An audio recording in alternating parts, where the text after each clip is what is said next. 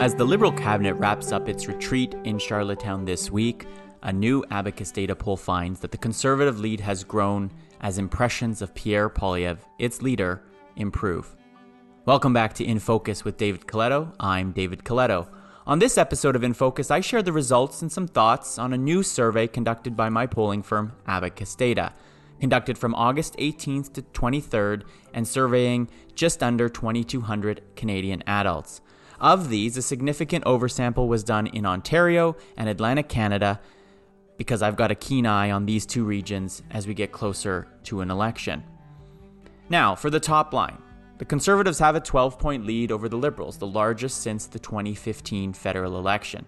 Breaking that down, we've got the thir- uh, Conservatives at 38%, the Liberals at 26, and the NDP at 19. Now, compared to our previous survey a few weeks ago, that's just a one point increase for the Conservatives, a two point de- decrease for the Liberals, and the NDP holding steady.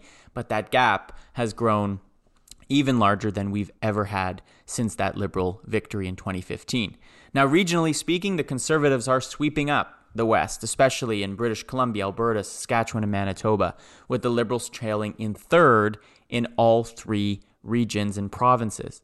Now, in Ontario, the Conservatives lead by eight points, and in Quebec, the Bloc takes the lead uh, by five over the Liberals. Atlantic Canada, well, it's tight. We've got the Conservatives ahead by five, 38% to 33 for the Liberals. The Liberal Party leads in no region of the country right now, is in third in the West, and the Conservatives aren't that far behind uh, in gaining maybe some traction in Quebec. But let's zoom in on Ontario. We, we oversampled that province. Um, and we can get a better sense of what's going on there. The Liberals lead in Toronto, Metro Toronto proper, by six, but trail the Conservatives by 10 in the Greater Toronto and Hamilton area. Everywhere else, it's neck and neck. In Eastern Ontario, while the Conservatives uh, have surged ahead by 20 in Southwestern Ontario. Now, an important point uh, across all age brackets, across all genders, uh, the conservatives are taking the lead, including a big league among the all important millennial generation. I encourage you to visit my Substack at davidcoletto.substack.com for my uh, deep dive into that story. Now, on to the million dollar question. Lots of um, chatter this week in the press about perhaps some um, dissatisfaction in the Liberal caucus. And so in this survey, we asked Should the Prime Minister run again or hand over the baton? And we found that a majority of Canadians believe that Trudeau should step down, allow another person to lead the party and become Prime Minister, while only 27%, one in four, believe he should run again. Now, most important, among those who voted Liberal in 2021, that number who want Trudeau to step down is one in four.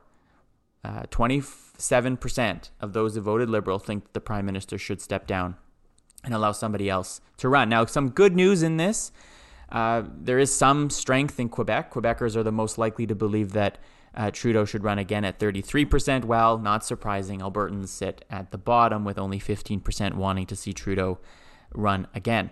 Now, talking about leaders, uh, this survey comes um, after the launch of the Conservative campaign, ad campaign focused on its leader, Pierre Poilievre. We see uh, his impressions on the rise. Um, there's been a four point increase in those with a positive view of the conservative leader, um, a slight decrease in those a negative. His, his net favorables are now uh, only minus one.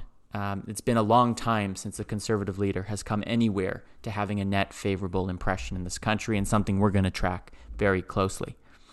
Now, digging deeper into that conservative ad, we showed respondents uh, that ad.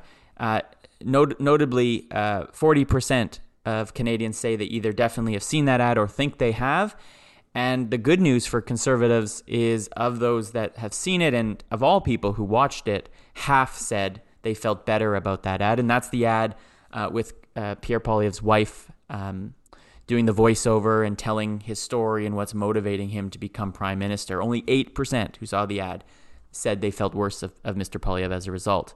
And notably, one in three New Democrats and one in three Liberal voters from 2021 said they that ad gave them a positive impression of Poilievre. So he's out there defining himself, and um, and it's seemingly already having an effect on his impression. So, what's the upshot of this survey? Well, I think these polls findings emphasize certainly the challenging, very challenging environment that the Liberal government faces. This is probably the worst we've ever seen. I feel like every time I'm I'm sharing results, I'm I'm telling folks that this is the lowest uh, net favorable score for the prime minister. This is the lowest, uh, you know, mood of the country. But it's also showing that uh, the vote in, in many pivotal regions is, is turning away from the Liberals, including some key demographics.